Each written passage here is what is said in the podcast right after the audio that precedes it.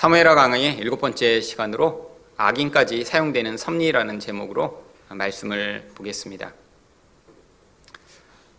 섭리라고 하는 아주 중요한 신앙 용어가 있습니다. 이 섭리라고 하는 뜻은 하나님이 자신의 구원 계획을 이루시기 위해 개입하신다라고 하는 뜻입니다. 그런데 이 섭리를 오해하는 사람들은 하나님이 바로 이 구원 계획을 위해 인생과 이 세상 가운데 개입하시는 것이 아니라 바로 자기의 생각과 뜻에 따라 하나님이 개입하시기를 바라기 때문에 바로 문제가 생기는 것이죠. 그런데 하나님은 늘 일관되게 이 세상에 개입하시고 또한 우리 인생 가운데도 개입하고 계십니다. 바로 하나님이 작정하시고 예정하신 그 구원을 완성하시고 또 우리를 통해 그 하나님 나라를 확장하시고자 그 하나님의 계획대로 개입하고 계신 것이죠. 그런데 이렇게 하나님이 이 세상에 개입하시고 또한 우리 인생 가운데도 개입하신다라고 믿지만 그 믿음이 흔들릴 때가 있습니다. 이 세상에 존재하는 악의 존재, 또 악인들, 아니 어쩌면 영적으로 민감한 사람들이 경험하는 이 마귀의 영향력의 그 실체를 경험할 때마다 정말 하나님이 개입하시는가? 아니 하나님이 살아계시고 개입하신다면 이 무섭고 참혹한 악과 악인들을 왜 이렇게 그냥 방치하시는가 하는 의문이 들게 되어 있습니다. 그런데 놀랍게도 우리가 생각할 땐 이해할 수 없지만 하나님은 이 세상에 존재하는 악과 악인 또한 사용하셔서 하나님의 섭리를 이루어 가십니다. 바로 오늘 본문이 이것에 대한 설명을 하고 있습니다. 하나님이 섭리를 이루시는데 하나님이 이 세상의 악까지도 사용하셔서 그 하나님의 뜻을 이루시고자 어떻게 이 모든 것들을 사용하시는가. 오늘 본문을 통해 그래서 이 하나님의 섭리에 대해 같이 살펴보고자 하는데요. 첫 번째로 하나님은 어떻게 섭리하시나요? 악인을 통해 섭리하십니다. 1절 말씀입니다. 사울의 아들 이스보셋은 아브넬이 헤브론에서 죽었다 함을 듣고 손의 맥이 풀렸고 온 이스라엘이 논란이라. 지금 이스보셋은 허수아비 왕입니다.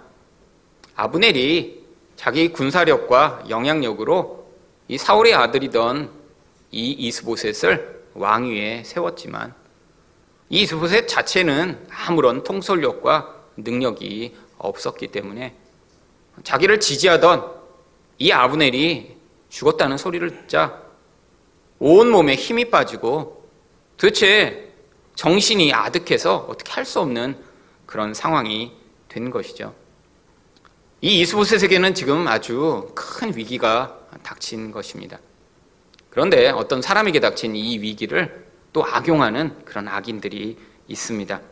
그 악인들을 그런데 설명하는데 2절처럼 아주 자세하게 그들이 어떤 집안의 아들인지를 설명합니다. 사울의 아들 이스보셋에게 군 지휘관 두 사람이 있으니 한 사람의 이름은 바나요, 한 사람의 이름은 레갑이라. 베냐민 족속 부엘롯 사람 림몬의 아들이더라. 부엘롯도 베냐민 지파에 속하였으니 이 악인들의 이 지파와 가족에 대해 왜 성경이 상세하게 묘사하나요? 이들이 얼마나 나쁜 놈들인가를 보여주고자 하는 것입니다. 이들은 이 사울의 아들 이스보셋과 아무 관련이 없는 사람들이 아니라 아주 밀접한 관계를 맺고 있는 사람들입니다. 성경은 이들이 베냐민 지파 소속이며 또한 그 이스보셋 밑에서 군대를 지휘하는 그런 군대 지휘관의 역할을 하던 사람이라고 이야기를 하고 있습니다. 아니 자기 왕이 이런 위기에 처했으면 좀 더 힘을 내 도와야 되는 것 아닌가요? 그런데 자기 왕이 지금 이렇게 위기 상황에 처하니까 그것도 다른 사람이 아닌 같은 친족이며 같은 지파인데 오히려 이것을 기회 삼아 아주 악한 악을 행합니다. 5절과 6절 말씀입니다.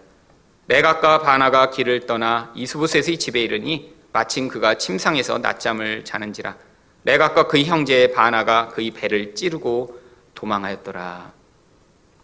여러분 이렇게 한 사람에게 위기인 이런 기회를 잡아 자기 왕을 이렇게 찔러 죽이는 이런 반역을 행하다니요.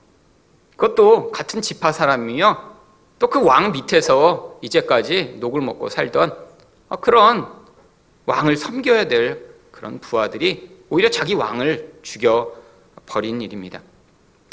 물론 이런 이 악인이 이 이스보셋을 죽인 이 사건의 배후에 물론 하나님의 섭리가 존재합니다.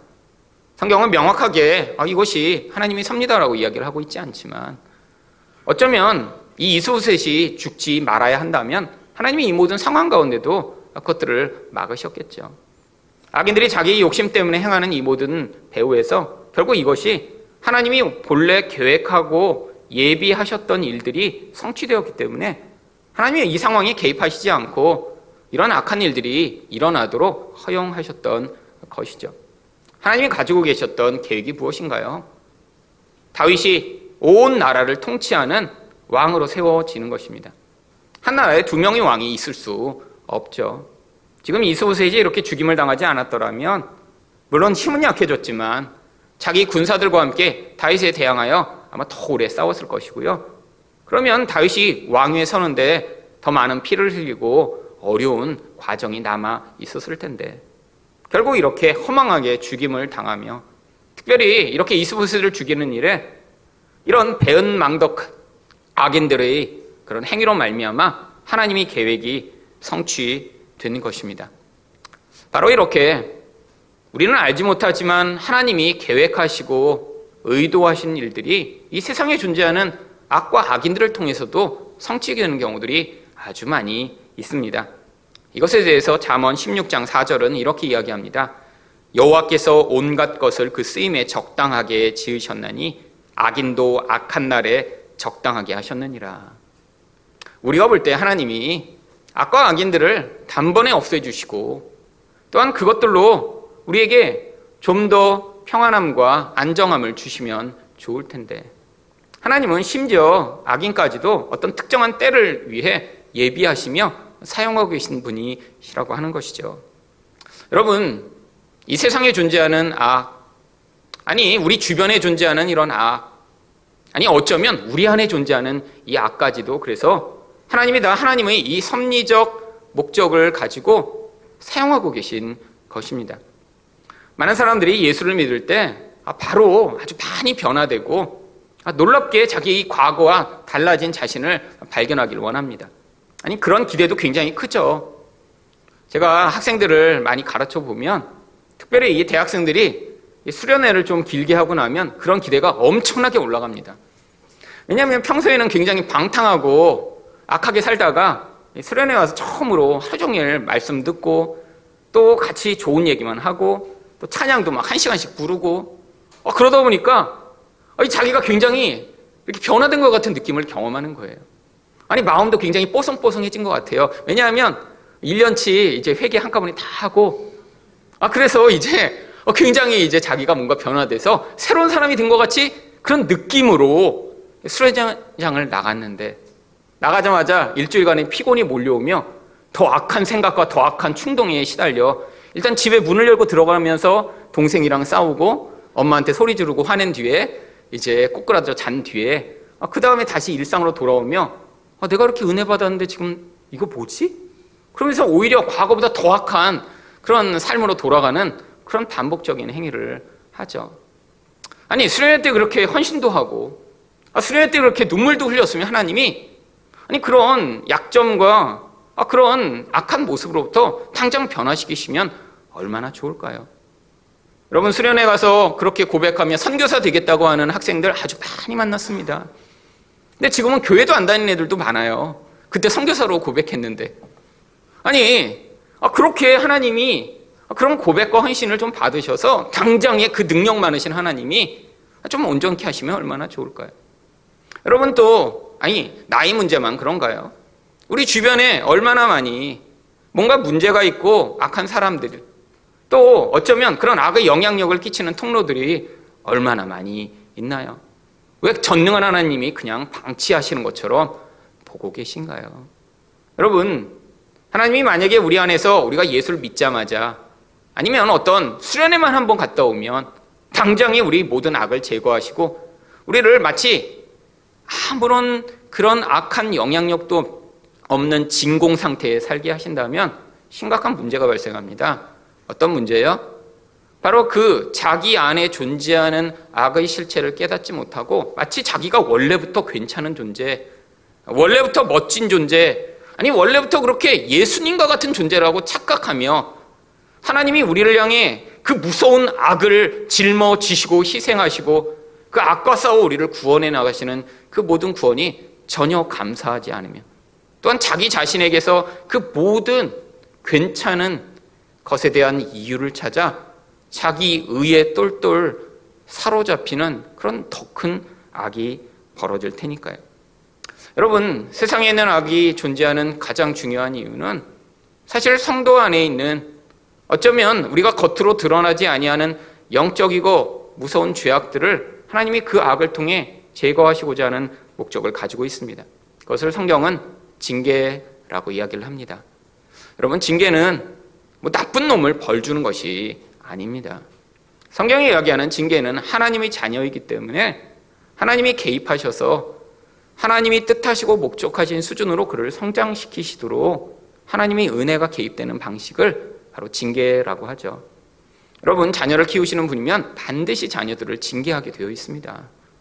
애가 예쁘다고, 내 자식이라고 그냥 방치하고 원하는 대로 살게 놔두면 아이들이 정말 뭐 사랑을 많이 받으니까 굉장히 멋지고 사랑이 넘치는 그런 자존감이 많은 아이로 자라가게 될까요? 여러분, 아니라는 거 아이들 키워본 모든 부모님은 다 아십니다.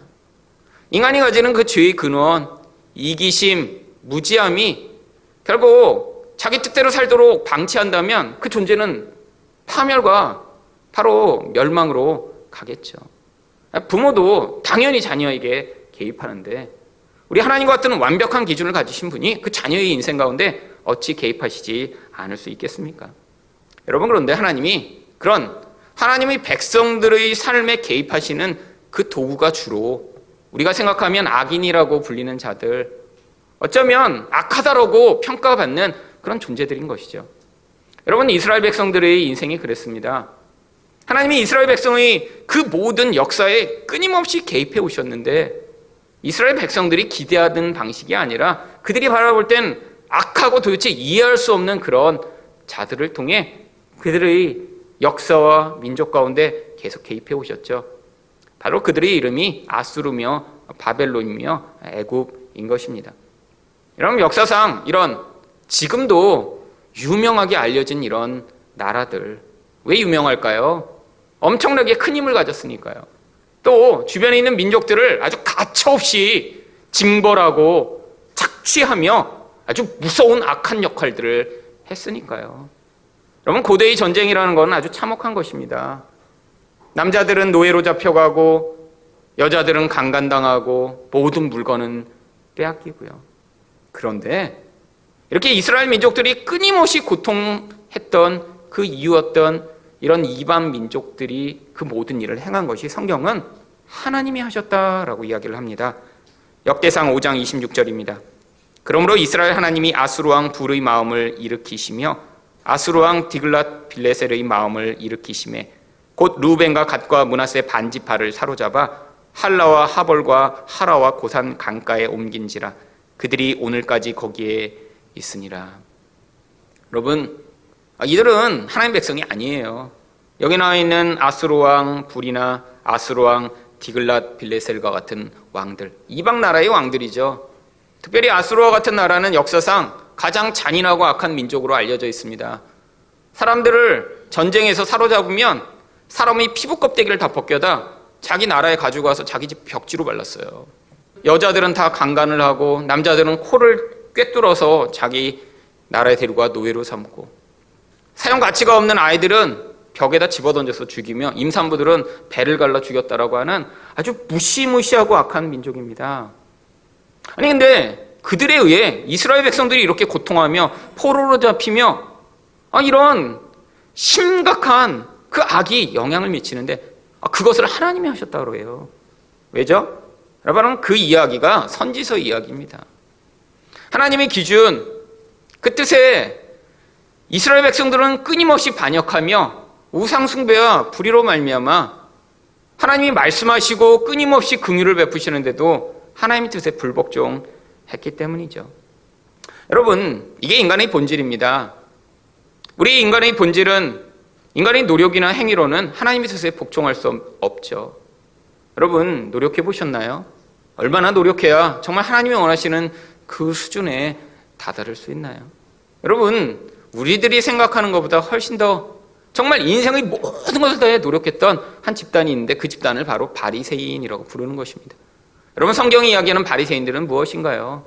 우리가 생각할 땐 아유 어떻게 이 나쁜 놈들 이렇게 생각하지만 당시에는 그들을 따라올 수 없을 만큼 높은 수준에서 바로 열심히 노력하며 애쓰며 아, 그런 영적 성장과 고귀한 수준을 이루고자 몸부림쳤던 사람들이죠. 그런데 인간은 아무리 노력해도 영혼의 본질을 바꿀 수 없습니다. 하나님이 그래서 바로 이 세상의 악이라고 하는 존재들을 통해 그 우상숭배적 본질, 이기적 본질을 변화시키시고자 그 악을 사용하시는 것이죠. 바로 그때 성도들이 고민을 하게 되는 것입니다. 아니, 저 나쁜 놈들은 하나님이 그냥 두시고 우리만 이렇게 괴롭히시는 것 같지? 아니, 저렇게 악인들은 승승장구하는 것 같은데 오히려 하나님 백성이라는 나만 문제가 생기고 어려운 일이 있는데 왜 그냥 방치하시는 것 같지?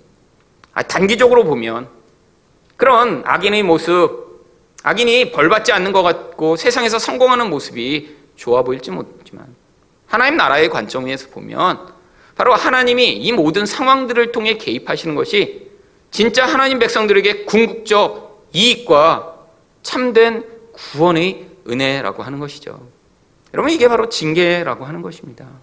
당장은 힘들어 보이고 고통스러워 보이지만 아니 그 보상이 어쩌면 이 땅에서 주어지지 않을지 모르지만 하나님이 결국 성도의 인생 가운데 이렇게 하나님만 의존하는 자들 되게 만드시고자 어쩌면 세상에서 악하다라고 하는 것까지도 사용하시는 이 놀라운 은혜예요. 아니 그런데 이렇게 악한 존재들은 그러면 그냥 방치하시나요? 아니요. 하나님이 그렇지 않으시다라는 것을 보여주시고자 구약 성경에 나왔던 하나님의 백성들을 심판하였던 도구들이 어떻게 하나님의 심판의 대상이 되는지를 여러 곳에서 이야기를 합니다. 대표적인 것이 바로 이사야 10장 5절입니다. 아수르 사람은 화 있을 진저. 아수르 사람들이 이스라엘 백성들을 가장 많이 괴롭혔거든요. 근데 그들에게 하나님이 진노가 있대요. 그는 내 진노의 막대기요, 내 손의 몽둥이는 그 손의 몽둥이는 내 분노라. 그들이 그렇게 악을 향한 것이 하나님의 목적을 위한 도구였는데, 근데 그들이 또 하나님의 진노의 대상이 된다는 거예요. 하나님이 어떻게 하세요? 그래서 이사야 10장 25절에 내가 오래지 아니하여 내게는 분을 그치고 여기서 내게는 하나님 백성을 이야기하는 것입니다. 그리고 그들은 내 진노로 멸하리라. 여러분, 이게 바로 하나님 나라의 원리입니다. 세상에 횡행하는 이 악을 사용하셔서도 하나님 백성을 성장하게 만드시고 결국 그런 도구로 사용됐던 악을 하나님이 궁극적으로 반드시 심판하실 것에 대한 약속이요. 우리 눈으로 당장에 확인할 수 없지만 바로 하나님이 이렇게 개입하시고 성도의 인생을 붙들고 계시다는 믿음을 가져야 당장에 눈에 보이지 않는 그런 결과가 나타나지 않고 당장에 나를 힘들게 하는 그런 악인들이 존재하더라도 그 모든 과정을 통해 하나님이 어떻게 우리를 더 하나님 나라에 합당한 자들로 만들어 가실지를 믿고 담대할 수 있는 것입니다. 두 번째로 하나님은 어떻게 섭리하시나요? 인간의 욕심을 통해 섭리하십니다. 7절과 8절 상반절입니다. 그들이 집에 들어가니 이스보셋이 침실에서 침상 위에 누워 있는지라 그를 쳐 죽이고 목을 베어 그의 머리를 가지고 밤새도록 아라바 길로 가 그들이 헤브론에 이르러 다윗 왕에게 이스보셋의 머리를 들이며 이 두 명의 아기는 자고 있는 이 이스보셋을 찔러 죽인 다음에 목을 잘라갖고 그 목을 들고 밤새도록 다윗에게 갑니다. 얼마나 잔인한 일인가요? 바로 그들이 들고 왔던 그 머리가 누구죠? 자기 왕이었어요. 아니 그런데 가차없이 이들이 이런 행위를 합니다. 아니 왜 이런 행위를 한 것일까요? 욕심에 사로잡힌 것이죠. 여러분 그런데 이 욕심에 사로잡힌 사람들의 아주 전형적 모습이 8절 하반절에 나옵니다. 왕의 생명을 해하려 하던 원수 사울의 아들 이소셋의 머리가 여기 있나이다. 여호와께서 오늘 우리 주 대신 왕의 원수를 사울과 그의 자손에게 갚으셨나이다. 할렐루야 아멘. 얼마나 종교적인 이야기인가요? 여러분 이들의 말만 들으면 마치 이들은 하나님의 천사인 것 같아요. 하나님이 뜻을 이루는 인생을 살고 있는 거죠. 여러분 근데 이들의 본질은 무엇인가요? 악인입니다. 악인. 왜요? 이들은 자기 욕심을 따라 행하며 이 악을 행했거든요. 여러분 우리가 생각하는 악이라는 것이 꼭 누구를 이렇게 죽이고 목을 잘라야 악인가요?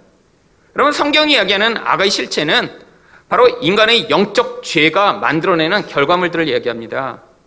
근데 죄가 어떻게 악으로 이렇게 드러나게 되나요? 죄는 영혼이 하나님의 생명에서 단절된 공허한 상태를 이야기하는 것이죠. 영혼 안에 생명이 없으니까 인간은 바로 강렬한 욕망과 두려움에 시달리게 됩니다. 영적 공허를 무엇인가 눈에 보이는 것으로 채우려고 하는 그런 욕심이 나타나게 되는 것이죠.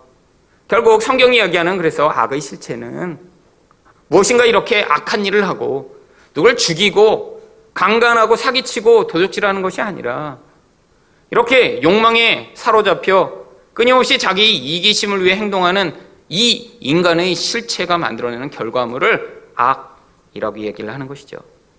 여러분, 그래서 우리 모두 다 이런 악을 행합니다. 물론 어떤 사람은 아주 직업적으로 악을 행하는 사람이 있죠. 그런 사람의 특징이 무엇인가요? 여기 있는 이 악인들처럼 자기가 진짜 이런 악을 행한다라는 생각도 안 하고 오히려 아, 내가 당신을 위해 일을 합니다라고 하고 있지만 그런데 그 본질 가운데는 결국에는 자기의 영적 욕망을 위해 이 모든 일들을 하고 있는 것이죠. 여러분 이들은 지금 상황이 변하고 있는 것을 금방 눈치챘습니다. 곧 다윗 왕국이 이제 이 전체를 다스리게 될 것을 지금 바라본 것이죠. 아니 이스보셋을 그때까지 충성하면 어떤 일이 벌어질까요? 다윗 왕궁에 적이 되는 것입니다. 그러니까 미리 자신들이 이 이스보셋을 죽여 자신들이 원하던 그 보상, 그 보상을 얻어내고자 하는 욕망에 사로잡혀 바로 이런 참혹한 일들을 행한 것이죠. 여러분, 이게 바로 이 악인들의 욕망이 결국 하나님이 섭리를 이루는 도구로 사용되는 것입니다. 문제는 그런데 우리가 바라볼 때 이렇게 악인이라고 불리는 인간들만 욕망에 사로잡혀 있나요? 이게 바로 모든 인간의 모습 아닌가요? 여러분, 누군가 만나보셨을 거예요. 겉으로 보일 때는 굉장히 고매하고, 아니, 정말 외모로는 전혀 욕심이 없을 것 같지만, 사람마다 자기가 욕심을 부리는 영역이 다 다릅니다. 어떤 사람은 명예에 대한 열망이 엄청나게 커요. 자기 가족들이 다 망가져도 내가 원하는 그 권력을 얻고자 하는 열망 가운데 사는 사람도 있고 어떤 사람은 돈에 대한 열망이 엄청나게 크죠. 그 열망을 가지고 내가 원하는 것들을 이루고자 몸부림을 치며 삽니다. 아니 눈에 드러나는 이런 욕망들 말고도 얼마나 많은 욕망들이 우리 안에서 결국 인간을 그런 무서운 존재, 악을 행하는 존재가 되게 만드나요? 여러분 겉으로는 아무런 욕심이 없는 것처럼 그렇게 보이는 사람도 아주 가까운 관계로 가면 어쩌면 다른 사람을 통제하고 내 마음대로 조종하려고 하는 무서운 통제욕을 발휘하는 경우도 아주 많이 있습니다. 아니, 겉에서 볼 때 착해 보이는 사람이 오히려 내면적으로는 통제욕이 더 강한 경우도 굉장히 많죠. 왜? 인간이라는 존재는 아, 이런 무엇인가 내 마음대로 하고 싶은 그 욕구에서 벗어날 수 없는 영적 존재이기 때문입니다. 영적으로 영향을 계속 받고 있는 거예요. 그 영향력이 욕심으로도 나타나고 두려움으로도 나타나며 어떤 상황이 되면 그들을 이룰 수 있는 기회가 되면 악으로 표출되는 것이죠. 여러분 그래서 이런 인간의 욕심에 매어 있는 상태를 성경은 무엇이라고 얘기하나요? 에베소 2장 3절입니다. 전에는 우리도 다 그 가운데서 우리 육체의 욕심을 따라 지내며 육체와 마음이 원하는 것을 하여 다른 이들과 같이 본질상 진노의 자녀였더니 하나님이 진노를 받을 대상을 성경이 악인이라고 부르는 거예요. 그런데 바로 우리 모두가 다 어떤 존재였다고요? 여기 나온 대로 육체의 욕심을 따라 지내며 살아가던 존재였다라고 얘기합니다. 여러분 그런데 예수를 믿고 나서 그러면 이제 더 이상 육체의 욕심을 따라 살지 않나요? 아니요. 여러분 교회를 30년, 40년 다녀도 뭐 목사가 되고 장로가 돼도 여러분 이 우리 안에 존재하는 이 욕심의 존재가 단번에 사라지지 않습니다. 여러분, 바로 우리 안에서 이렇게 욕심으로 영향을 미치는 이 존재를 성경이 무엇이라고 이야기를 하나요? 그래서 그 존재를 옛사람이라고 이야기를 하죠. 그래서 에베소 4장 22절이 이렇게 얘기합니다. 너희는 유혹의 욕심을 따라 썩어져가는 구습을 따르는 옛사람을 벗어버리고 여러분 이 신약 성경에 나오는 많은 명령들 그런데 이 명령들을 어떤 사람들은 노력하면 지킬 수 있다고 생각하는 사람들이 많이 있습니다. 여러분, 노력하면 우리 욕심을 벗어버릴 수 있나요? 여러분, 이게 바로 불교의 화두예요. 불교에서도 인간이 고통하는 이유를 발견했습니다. 인간이 얼마나 많이 고통하는지 불교에서는 108가지로 고통한다고 108번뇌라는 이야기를 하죠. 근데 왜 번뇌하게 되나요? 욕심 때문이라고 불교는 발견한 거예요. 그래서 그 욕심을 벗어나 끊임없이 그런 자기를 괴롭히는 그 고통으로부터 자유를 얻기 위해 그들이 선택한 것이 바로 수행이라고 하는 것입니다. 그래서 욕심을 벗어난 상태를 부처라고 부르는 거죠. 부처가 되고자 그래서 많은 사람들이 수행을 합니다. 막 7년씩 병만 보고 앉아 있거나 심지어는 음식도 절제하고 고기 안 먹고 아니 어떤 사람은 잠도 안 자며 수행하는데 아 진짜 부처가 될 수 있나요? 아니 정말 완전하게 자기 욕심을 통제하고 정말 무아지경에서 이 세상과 정말 무라일체로 하나 된 그런 존재가 될 수 있나요? 그럼 불가능합니다. 왜요? 이 욕심이라는 근원이 영적이기 때문이에요. 그 안에 내가 노력해서 어느 정도 통제하는 정도가 아니라 하나님의 영적 생명이 들어오지 않으면 우리는 아무리 애쓰고 노력해도 또 다른 욕망이 또 다른 두려움이 우리를 지배하는 그 자리밖에 설 수 없습니다. 아, 성경이 그런데 왜 옛사람을 벗어버리라고 이야기를 하는 거죠? 마치 우리가 잘 행할 수 있는 것처럼요. 성경에 나오는 아주 쉬운 명령들 있잖아요. 항상 기뻐하라, 쉬지 말고 기도하라, 범사에 감사하라. 어, 여러분 다 이 명령을 따라 살고 계시죠? 여러분, 그럼 목사면 잘하고 있을까요? 항상 기도하고 있을까요? 그럼 지금도 기도하고 있어야죠. 설교를 하면서 알렐루야, 알렐루야, 속에서는 막 기도하고. 잘 때도 막 기도하고. 여러분, 잘 때도 저도 기도한 적 몇 번 있습니다. 제가 이렇게 막 너무 스트레스에 많이 받는 때 제가 막 자면서도 하나님 어떡하죠, 하나님 어떡하죠 하는데 이게 자다가 살짝 깨난 거예요. 살짝 깨났는데 그때 기도하고 있더라고요. 그래서 그 살짝 깨난 상태에서 너무 감동한 거예요. 아, 내가 이렇게 자면서도 기도를 하니 막 눈물 흘리면서 다시 잤는데 하나님이 이렇게 잘 때까지 기도했으니 얼마나 나를 불쌍히 여기며 당장 이 문제를 해결해 주실까? 그럼 기대를 했는데 문제가 해결이 안 되더군요. 여러분 그때 한두 번의 그런 경험. 여러분도 한번 해보세요. 자기 전에 막 너무 스트레스 받고 죽을 것 같아갖고 하나님 살려주세요, 하나님 살려주세요, 살려 하다가 기절하고 나면 잠시 깨어날 때 기도하고 있는 경우가 있을 수도 있습니다. 여러분 항상 기뻐하세요? 항상요? 아니시죠? 이번 주에도 얼마나 짜증나는 일들이 많으셨나요? 여러분 이게 인생인데 아니 근데 성경을 왜 이런 이상한 명령을 하는 거죠? 지킬 수도 없는데 여러분 우리 안에 바로 이 옛사람과 새사람이라고 하는 이중적 자아가 존재하기 때문이죠. 하나님의 뜻에 절대 복종할 수 없는 이 옛사람.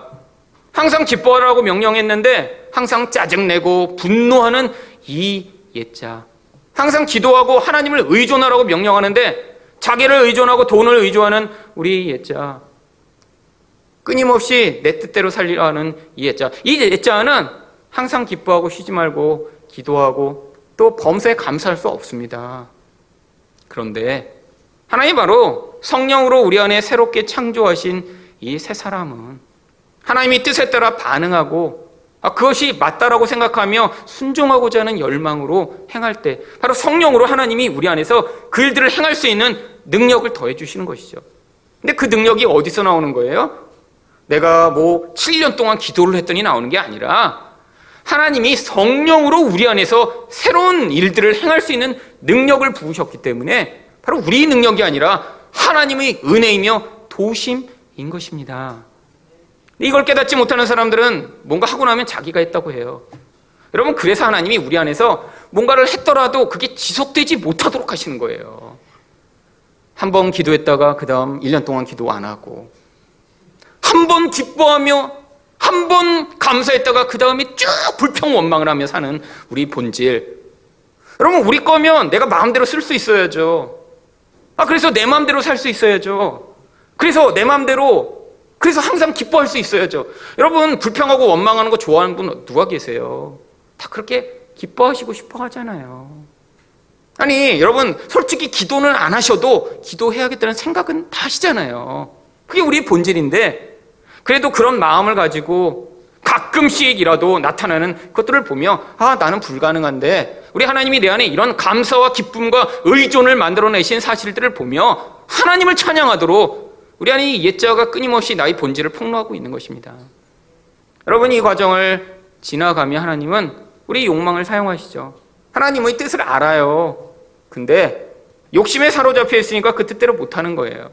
여러분, 기도해야 되는 거 여기 다 모르세요? 오늘 처음 들으셨어요? 어, 기도해야 돼요? 예수 믿으면? 아니시잖아요. 다 아는데. 여러분, 솔직히 지난주에 기도 안 하셨죠? 식사 기도 빼고. 그리고 차 타고 이렇게 기도하시는 분들 그거 빼고. 안 하셨죠, 솔직히? 여러분, 아니, 그러면 이 하나님의 심각한 명령을 다 어기고 있는 거잖아요. 여러분, 우리 본질이 이렇다라는 거예요. 우리 수준을 하나님이 그래서 이 명령들로 끊임없이 보여주시는 것입니다. 욕심에 매여 있는 옛 자아를 벗어버리라고 했는데 우리는 그게 너무너무 좋아요. 우리 욕망이 지금 내가 살고 있는 내 모습이 너무 좋아요. 지금 내 뜻대로 살고 싶어요. 그러니까 어떻게 하세요? 그 욕망으로 말미암는 고통을 경험하도록 하나님이 사용하시는 것입니다. 아니, 그 욕망 자체가 우리 본질이에요. 내 자아예요. 하나님이 나를 갑자기 그 욕망으로부터 깨끗하게 하셔서 마치 물로 씻어버리듯이 씻는 게 아니라 그게 만들어내는 그 욕망의 결과물이 얼마나 참혹하고 얼마나 악한가를 목도하게 하시는 것이죠. 여러분 그래서 디모데전서 6장 9절과 같은 그런 말씀이 있는 것입니다. 부하려 하는 자들은 시험과 올무와 여러 가지 어리석고 해로운 욕심에 떨어지나니 그 사람으로 파멸과 멸망에 빠지게 하는 것이라. 여러분 예수 믿고 나서 여러분 마음 가운데 아 나는 부자 되고 싶다 이런 마음이 싹 사라지셨나요? 그럼 부의 기준이 다 다를 뿐입니다. 물론 여기 있는 아직 결혼한 청년은 아 나는 한 300만 원만 매달 그냥 꼬박꼬박 벌면 참 부유하게 느낄 텐데 이렇게 생각하는 분이 있겠죠. 지금 뭐 그렇게 못 벌고 있으면 아니 그래서 정말 나중에 300만 원을 버는 때가 올 거 아니에요. 벌게 되기를 축복합니다. 300만 원 버셔야죠. 근데 버셨어요. 그럼 막그 막 내가 뭐 부자다 부자다 막 그래갖고 매일 행복해요. 아 그러면 아, 그때 한 500만 원을 원할 걸. 아니 그래서 여기 진짜 500만 원 버시는 분이 있을 거 아니에요. 아 그럼 막 500만 원 버시니까 막 정말 그 행복감과 기쁨이 마음에 가득한가요? 욕심이 끝이 없습니다. 아니 예수 믿으면 정말 예수님만 의존해서 찬양도 부르시잖아요. 뭐 금과 은 내게 없어도 난 예수님만 전문자 노래만 하고 본질은 끊임없이 꿈꿉니다. 여러분 그런데 이런 하나님 말고 다른 것을 의존하는 그 의존 자기 자신을 더 부여하게 만들고 더 크게 만들고 더 영광스럽게 만들려고 하는 이 무서운 욕망의 본질이 그의 본질을 지배하게 되면 결과가 뭐로 나타난다고요? 이게 나오잖아요. 시험에 빠지게 됩니다. 올무에 빠지게 되죠. 그런데 그게 뭘 만들어요? 파멸과 멸망을 가져온대요. 여러분, 사기당하는 사람들이 왜 사기당할까요? 돈에 대한 욕심 때문에 사기당합니다. 아니, 이론적으로 뭐 지금 뭐 10%의 이자를 주는 곳 있을 수가 없습니다. 근데 사기당한 사람은 꼭 그런 얘기가 들으면 솔깃해요. 아니, 15%를 받을 수 있어요? 얼마 전에도 신문에 났더군요. 뭐 무슨 양식하는데 투자하면 매년 뭐 수익 50%를 보장한대요. 아니, 돈에 대한 욕심인 사람은 당장 솔깃한 거죠. 아니, 보이스피싱 같은 거 당하는 사람은 왜 당할까요? 욕심이 없는 사람들이 당하나요? 네, 욕심이 많은 사람들이 당합니다. 어떤 욕심이 많은 사람이요? 돈에 대한 안정감에 대한 욕심이 많은 거예요. 그걸 다른 말로 얘기하면 두려움이 많은 거죠. 욕심과 두려움은 똑같은 거예요. 아, 누군가 전화해서 당신 통장이 대포 통장입니다. 그러면 아닙니다. 그러 끊으면 되는데 어 정말요? 덜덜덜덜덜덜 그러다가 또 당하는 거예요. 왜요? 욕심이 가득하니까요. 결국 욕심 때문에 무너지고 욕심 때문에 관계가 깨지는 것입니다. 여러분 그런데 하나님이 왜 이런 문제를 막아주시지 않죠? 사기당하려고 할 때 아니다라고 막아주시고 손해보려고 할 때 아니다라고 막아주시고 우리 늘 기도하잖아요. 하나님 문제 생기지 않도록 도와주시옵소서. 이곳에 투자할 때 하나님 놀라운 투자 수익을 거둘 수 있도록 함께하여 주시옵소서. 여러분 기도 안 하시나요? 여러분 집 사실 때, 아, 이 집을 사면 앞으로 50%가 가격이 떨어지게 하여 주시옵소서? 여러분, 기도는 안 하지만 마음에 그런 일이 벌어지면, 이거 왜 하나님 나를 저주하시나? 이렇게 생각하실 거 아니에요. 여러분, 물론 기도합니다. 하나님, 손해보지 않고 이 집이 나중에 잘 오르게, 뭐 이렇게 노골적으로는 못 하시더라도 은근한 기대로 하나님이 다 내 뜻을 아시겠지? 이런 마음으로 여러분 투자하시는 거잖아요. 여러분, 그런데 하나님이 우리 마음의 본질 자체가 하나님에게 의존되어 있지 않으면 결국 그 상황을 통해 자기 욕심 때문에 손해보고 자기 욕심 때문에 파멸을 겪는 것을 허용하시는 거예요. 왜요? 그 과정이 그 존재를 구원하는 도구가 되니까요. 여러분 세상에 있는 악만 바라보면 저 나쁜 놈들 하지 마세요. 우리 안에도 똑같은 악한 본질이 있습니다. 여러분 뭐 요즘 많이 나오잖아요. 어떤 사람이 뭐 자기 자녀 위해서 막 거짓말하고 막, 막 다양한 종류의 나쁜 짓을 한거 보면 야, 그냥 나쁜 놈, 나쁜 놈, 나쁜 놈. 여러분, 그 본질이 뭐가 있나요? 나도 하고 싶었는데 나는 그런 힘이 없었어요. 아니, 여러분, 여러분 주변에 정말 그런 아는 사람이 있고 그런 힘이 있다면 여러분 안 하시겠어요? 당연히 하죠, 당연히. 그게 인간의 본질입니다. 자기 자녀를 위해서 뭔가 좋은 길이 있다면 모두 할 수 있는 길들. 여러분, 손가락질을 더 많이 하는 사람일수록 그 욕망이 자기네에서 이루어지지 않은 거예요. 근데 내 안에 욕망을 벗어버리지 못했을 땐 그 욕망에 투영된 존재로 다른 사람을 보는 거죠. 나는 상황 때문에 못하고 있어요. 근데 누군가 하면 그게 더 미운 거예요. 여러분, 혹시 그런 식으로 여러분의 욕망을 지금 누르고 계신 것 아니에요? 누군가 여러분이 못하는 걸 하고 있으니까 그래서 미우세요? 여러분 그 미움이 본질 안에 여러분 욕심이 있는 것입니다. 여러분도 부자 되고 싶었어요. 여러분도 더 예뻐지고 싶었어요. 여러분도 능력 있는 사람이라고 인정받고 싶었어요. 근데 하나님이 그걸 이루어 주시지 않으세요. 왜? 하나님은 여러분이 하나님처럼 세상을 살아가는 존재가 되도록 만드시는 분이 아니라 하나님만이 여러분 인생 가운데 가장 중요한 분이 되셔서 이 세상의 모든 환경과 조건을 뛰어넘는 그런 본질이 예수 믿는 사람 만드시는 것을 목적으로 우리 인생에 개입해 오시니까요. 여러분, 여러분이 뭔가를 안 하고 있다고 욕심이 없는 것이 아닙니다. 우리 욕망의 실체는 아주 교묘하거든요. 다른 사람을 부러워하고 비교하고 끊임없이 미워하는 그 본질 안에 어쩌면 더 무서운 욕망이 있는지도 모르는 것이죠. 여러분, 하나님이 결국 그것들을 끄집어내실 것입니다. 그 존재 앞에 섰을 때 이 옛사람이 얼마나 무서운 것인가 깨달음이 하나님, 네 옛사람을 십자가에 못 박아 죽이시고 내 안에서 나는 만들어낼 수 없는 정말 그 자유한 모습, 하나님의 은혜에 사로잡힌 모습, 세상 사람처럼 비교하며 끊임없이 불안에 살아가지 아니하고 예수로 만족하는 자가 될 수 있도록 은혜를 달라고 간구하시는 여러분 되시기를 축원드립니다. 마지막으로 하나님은 어떻게 섭리하시나요? 예수님이 심판하시도록 섭리하십니다. 여러분 이 두 아기는 이렇게 이스보셋의 머리를 갖고 오면 다윗이 그들을 칭찬하고 보상할 것이라고 생각했는데 근데 10절과 11절에서 다윗이 어떻게 이야기를 하나요? 전에 사람이 내게 알리기를 보라 사울이 죽었다 하며 그가 좋은 소식을 전하는 줄로 생각하였소. 내가 그를 잡아 시글락에서 죽여서 그것을 그 소식을 전한 가품으로 삼았거든. 여러분, 사메라 1장에서 한 아말렉 소년이 자기가 사울을 죽였다라고 주장하며 다윗을 찾아왔습니다. 근데 그게 거짓말이라는 것 다윗도 알고 있었어요. 전쟁에서 죽은 거지 저 소년이 죽이지 않았고 쟤는 도둑놈에 불과하다는 것 다 알았어요. 근데 아니 그 소식만 전했는데 근데도 죽여버렸다라고 얘기를 합니다. 왜죠? 여호와의 기름 부음 받은 자를 자기가 죽였다고 얘기를 했으니까요. 근데 지금은 어떤 상황이죠? 이스보셋을 죽였다고 이렇게 뻔뻔하게 온 인간들을 어떻게 얘기합니까? 11절입니다. 하물며 악인이 의인을 그의 집 침상 위에서 죽인 것이겠느냐? 그런즉 내가 악인의 피 흘린 죄를 너희에게 갚아서 너희를 이 땅에서 없이 하지 아니하겠느냐 하고 다윗이 그들을 악인이라고 부릅니다. 여러분 그리고 다윗은 어떻게 하나요? 판결만 내리는 것이 아니라 그 판결을 행할 수 있는 능력이 있었기 때문에 12절처럼 즉각 심판을 시행합니다. 청년들에게 명령함에 곧 그들을 죽이고 수족을 베어 헤브론 못가에 매달고 이스부셋의 머리를 가져다가 헤브론에서 아브넬의 무덤에 매장하였더라.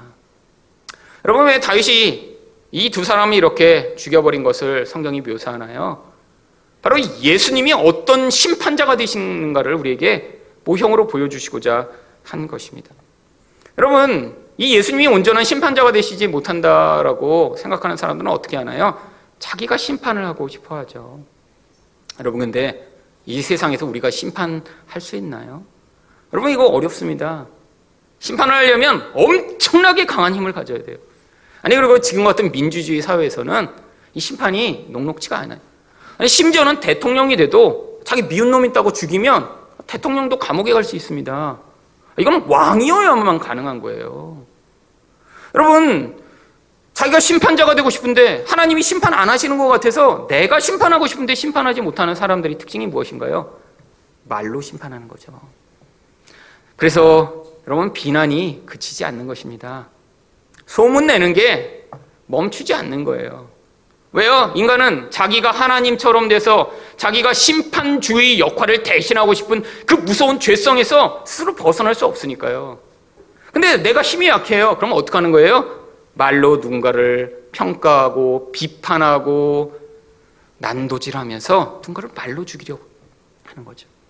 여러분, 결국에는 하나님처럼 되려고 하는 사람들이 많은 교회일수록 어떤 일이 많이 벌어질까요? 남에 대한 소문과 판단과 비난이 난무합니다.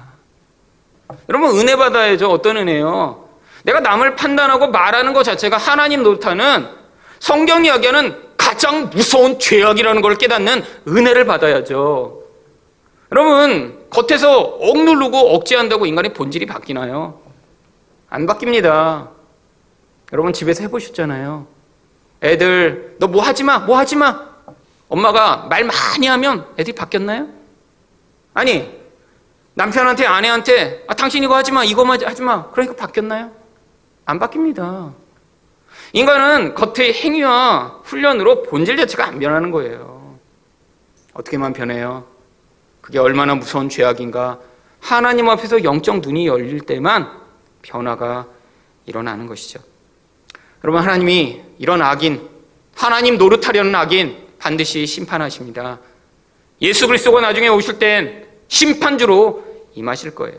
그런데 성경은 이상하게 악인만 심판하시지 않고 의인도 심판하신다고 그래요.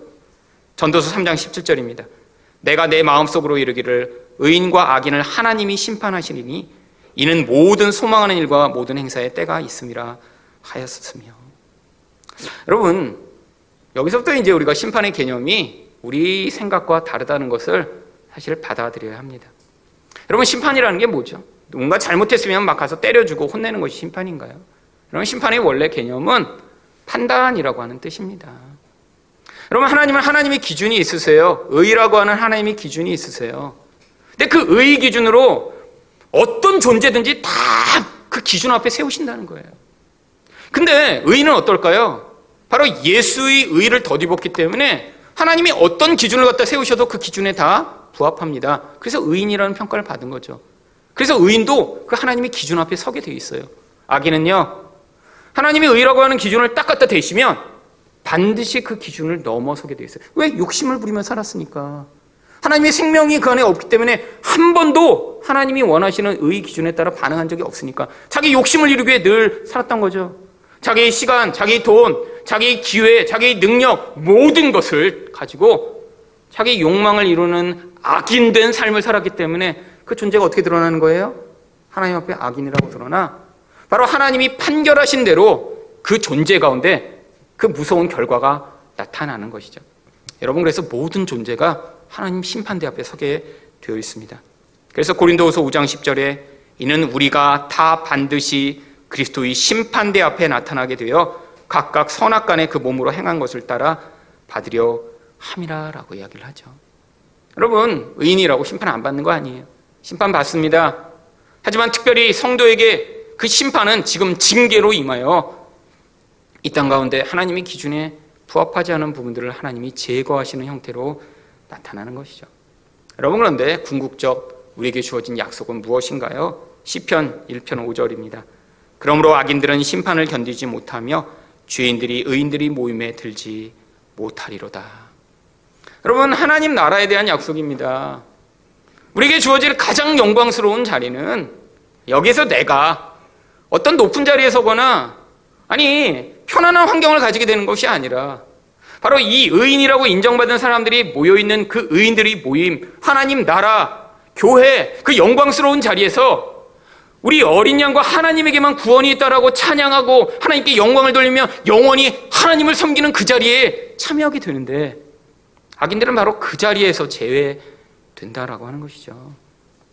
여러분, 이 땅이 전부가 아닙니다. 눈에 보이는 이 세상의 과정을 통해 우리는 그 영원한 하나님 나라에 하나님을 섬기는 자리로 준비되는 것이고요. 악인들은 이 심판으로 말미암아 결국에는 영원한 저주와 멸망 가운데로 처하게 되는 것이죠. 여러분 성도들에게 바로 이것을 성경이 이야기하고 있는 거예요. 예수가 심판하신다. 너는 그 욕망에서 벗어나 악인의 삶에서 의인의 삶으로 벗어나고 있는가? 아니 우리 안에서 나오는 그 악을 또 제거하시기 위해 하나님이 이 세상의 악을 사용하실 때 사람이나 환경을 탓하고 원망하지 아니하고 하나님이 섭리적 손길을 받아들여 그 가운데 잠잠히 하나님이 행하시는 그 놀라운 구원을 받아들이는 그런 겸손한 인생인가를 지금 묻고 있는 것입니다.